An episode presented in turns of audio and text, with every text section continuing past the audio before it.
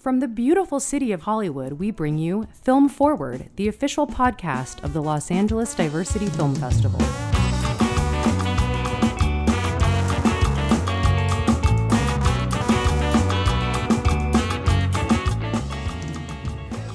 Hey, hey, welcome to Film Forward, everybody, the official podcast of the Los Angeles Diversity Film Festival.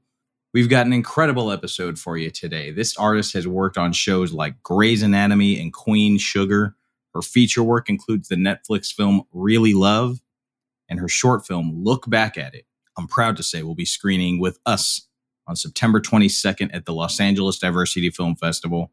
Felicia Pride is the embodiment of make it happen mentality from her work in television to her independent projects to creating her own production company. Miss Pride has made it happen. She's a wealth of knowledge, a wealth of inspiration, and this is about the time where you, the listeners, say to me, the host.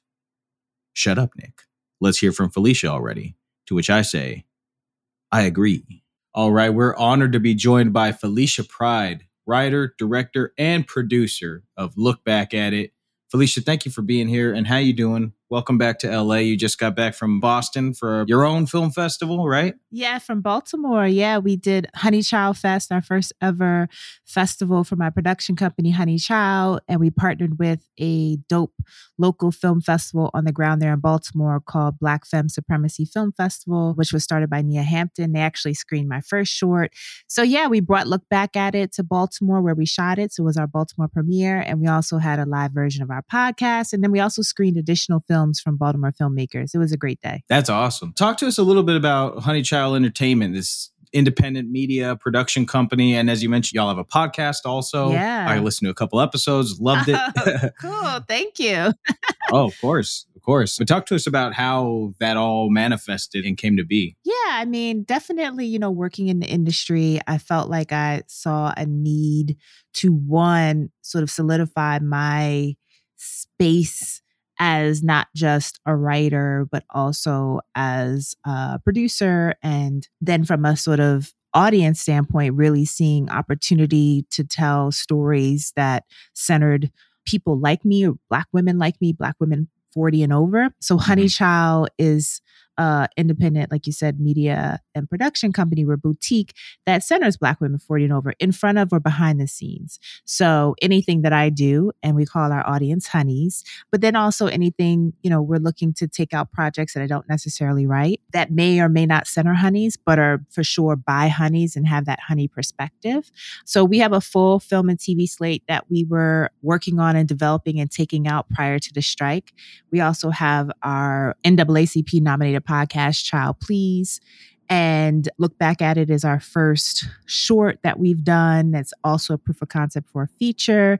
So we have a lot of things going on. It sounds like it. That's great. So, as you mentioned, look back at it, a beautiful short film, Thank proof you. of concept for a feature. For years, you've been in the writer's room for TV shows like Grey's Anatomy and Queen Sugar. Yeah. How does your process change from you know being in the writers room to working on a solo passion project like this? Yeah that's a great question. And also i write features too both in the studio space. So i have features with universal and sony all those prior to the strike. The one thing though that working on sort of your own projects does is it kind of allows you to, especially if you're writing and directing. I actually mm-hmm. got into directing because I realized that I wanted, there were certain stories that I wanted to be part of the process from start to finish, and certain stories that I had very specific visions for. And so when you are writing and directing your own stuff, it really does allow you to have your voice unfettered.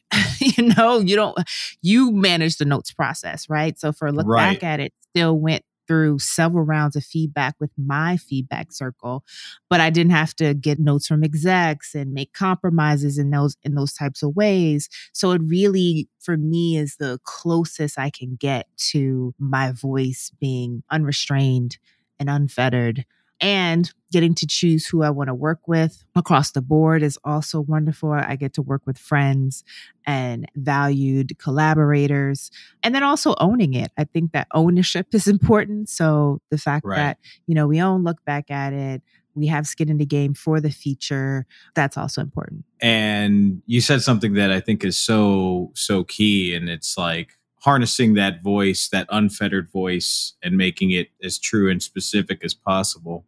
Because from my experience, the more specific experiences are that come out in any art form, the more universal they tend to be. I absolutely agree. Like, look back at it has done really well in the festival circuit and has been to me a testament because it is very me. it is very Felicia. Mm-hmm in terms of voice, but it's also like very Baltimore. It's very like Black woman. And I mm. leaned all the way in and all those things. I did not shy away I remember uh, a friend of mine who helped me do some music on the film. When he saw a cut of it, I have this club song that starts playing. He's like, "The club song is it's aggressive," and I was like, "I know." That's what I want. like, right, I yeah. didn't didn't shy away from those things, and I feel like because of that, people have been able, people of all kinds, have been able to relate to it. You know, the script was nominated for a Humanitas Prize. And that was really, really special to, again, not shy away from the authentic voice, but to lean into it and for mm-hmm. institutions to recognize that. And I just wanted to go back to your earlier question about the writer's room. The other thing, the writer's room is my favorite place when it's healthy, actually. It's one of my favorite places. Set probably is, you know, a close second. But your job as a TV writer is to write in the voice of your showrunner, right? So right that is your job. The wonderful thing about writers' rooms is, again, when they're healthy, it's a bunch of smart people talking about story. And I can do that all day. I love it so much. But at the end of the day, again, your job is to write in your showrunner's voice. And sometimes, if you've been doing that for a really, really, really, really, really, really long time, you kind of can lose your own voice, right? Mm-hmm. Or lose the sort of intensity of your voice. So I think that's why, for me, working on my own stuff has also been important to kind of keep that my personal voice sharp. Balance, right? You know, it's all about balance. Yes. A little bit of both. The writer's room keeps you sharp with the storytelling and then keeps you, you know, so you sharp gotta, with the stories. Yeah. Exactly. Exactly. Well, again, I love the film. As you mentioned, it relates to a lot of people. I myself was raised by three women. So I grew up in a oh. house with my oh. my mom, my grandma, and my aunt and we all lived in the same house together. That. So in your story, there's just the dynamic between the characters. I just felt like I was back at home. I was like, oh my God, this is this is like uh, watching my childhood, hearing them bicker and crack jokes on yes. each other and stuff. But yes, I love where that. did this this concept come from? It's specific as we talked about, but universal and just hilarious. Thank you. So you know, the log line is a single mom gets her groove back with the help of her teenage daughter. That's a long line of the short. And it was actually inspired by the dynamics between my mother, my sister, and my niece, and parts of me as well. And so it's loosely inspired by them. I don't like to give away the spoiler of the short, but it's just loosely inspired by the dynamic between them and really gets to the heart of what it looks like when we want more for our mothers. Right. And what it looks like to be a woman, a mother who gives so much of themselves and sometimes doesn't have enough left over for themselves. So that's kind of what the short and even the feature gets to the heart of. And I really just wanted to show, like you're saying, the women I grew up with, aunts, mm-hmm. cousins mm. who love hard, who laugh hard and do everything for everybody else, but sometimes don't have enough left over for them at the end of the day. And I think you execute that so beautifully through Thank your work you. and the work of all of the cast. They're just oh, wonderful. Yeah. Their comedic Amazing. timing is great. Thank you. Talk to us about working with that cast because they were tremendous. Oh my gosh, I was so blessed. And even now, it's like the camaraderie, I wouldn't even say the camaraderie, the family, the, the familial feeling that was happening on set has still continued through our festival run. So, you know, our star is Angel Laketa Moore, who is having wild success with her song One Margarita. We actually slid and emailed her cold.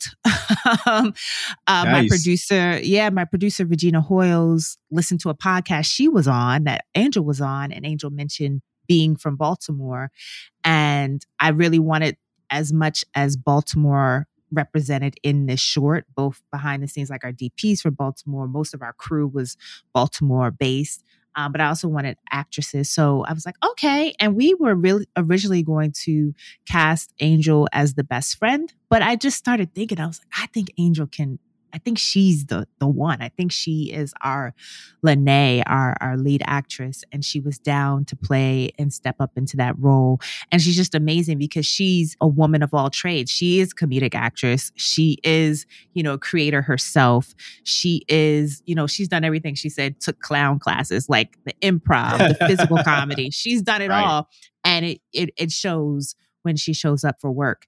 And then our mama, who plays our matriarch, Natalie Carter, OG actress from Baltimore, just amazing, amazing talent. Our daughter is played by Nisa Morris, who's Atlanta based, who just brought that naivete, but also like, you know, this new generation sense of self and sense of the world to that role. And then the best friend was played by one of my really, really good friends, Hadia Robinson, who's a comedian, one of the funniest people I know. She's actually on tour right now with Janelle James, who plays the principal in Abbott Elementary. So Hadia just came with the one liner. She gave us alts. She, you know, yeah. um, it just, it's just amazing. She was just amazing. And what was it like for you bringing that film and bringing this story to Baltimore? A, to film and be able to make a film in Baltimore, but then to come back and then screen it for a Baltimore audience? It was amazing because it was such a community effort you know, my mom is location manager, so she got credit as location manager oh, because oh, that's great. she secured our main location, which happened to be my aunt's house. So we shot it in my aunt's house. My cousin is in it. He plays the date in the first scene, and right. he's the son of my aunt whose house we shot in. Uh, my other cousins are in it. My niece was a PA. My homeboy was a PA. So that community love and working with family was amazing. My mom was on set watching me direct, which is priceless. Yeah. You know, in her best friend's home. The whole just spirit of it was amazing. To have something that was so personal was just amazing. And then to bring it back in a special premiere because they didn't have the Maryland Film Festival this year. So we were hoping to like get into that and but they didn't have it at all.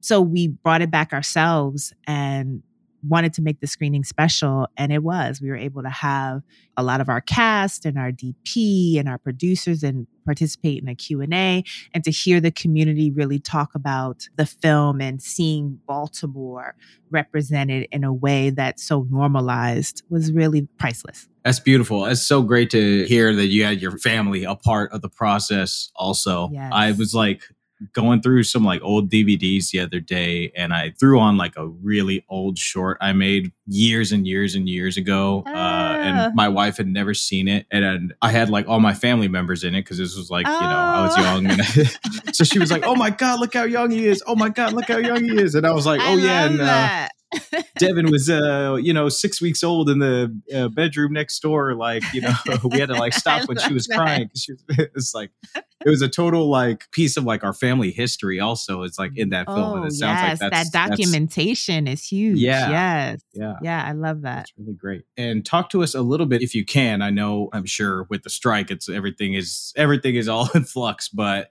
can you tell us anything about the feature version of Look Back at It and where it's at in the process? Yeah, sure. So it's funny because I wrote the feature length version of the script like four or five years ago before I even shot my first short. Oh, wow. But it was one of those stories where you kind of have to be ready to tell it because you have mm-hmm. to make sure you do it right because it does sort of for me represent family and community and all that.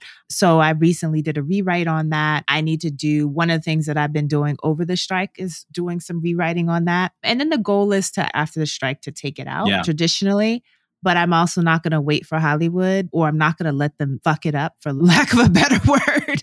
um, right. So we're prepared to raise uh, money independently if necessary because we're going to make this feature no matter what. Like I, I'm very clear on that. There's many things in Hollywood that you can't control, but this is one thing that I I know we're going to do because I know what we're capable of as a team and as a community.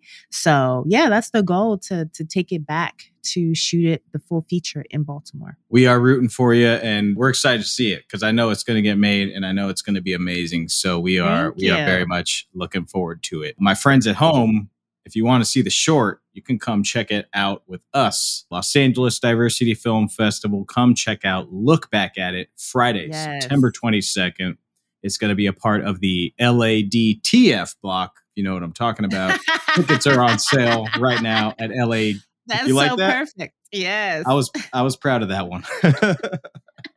uh, tickets are on sale right now at ladff.com. We're going to take a quick break, everybody, but when we return, Felicia is going to help us out with our favorite segment.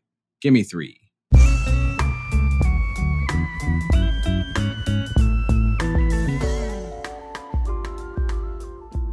We'd like to take a minute to talk about LADFF sponsor E Minutes.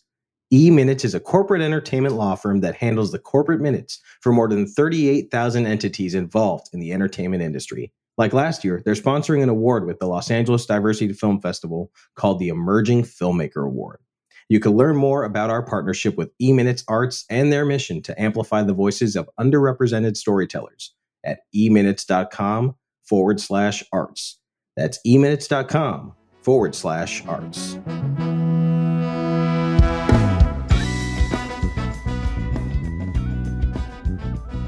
All right, welcome back to Film Forward, everybody. We are here with Felicia Pride, a writer, director, producer. She's brilliant.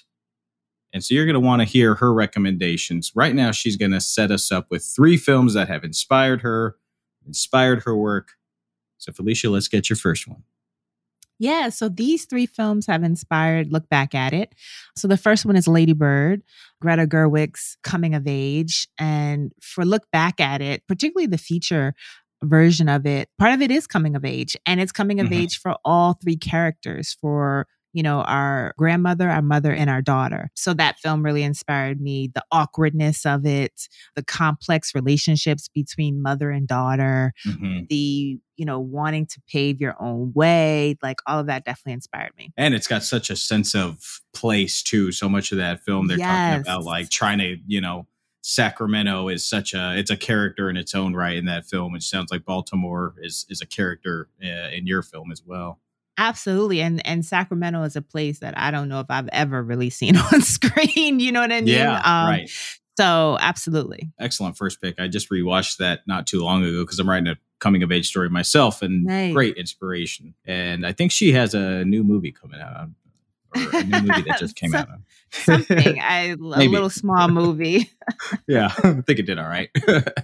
all right, Felicia, your second pick. My second pick is How Stella Got Her Groove Back, which, you know, was a book by Terry McMillan. I loved the book when it came out. And, you know, here it is a Black woman who is 40 years old who's getting her groove back. And that's mm-hmm. definitely, from a plot standpoint, a big plot point for Look Back at It. This single mother who is getting her groove back, who's resistant to getting her groove back, but also then sees sort of the the value in it. And what I like to play with is how getting one's groove back metaphorically helps across the board, right? It, it helps to open you up in all the ways. So yeah, that's definitely a inspiration for look back at. I was talking about the women in my life who raised me earlier. When this movie came out, my grandma thought it was the Citizen Kane of, of her.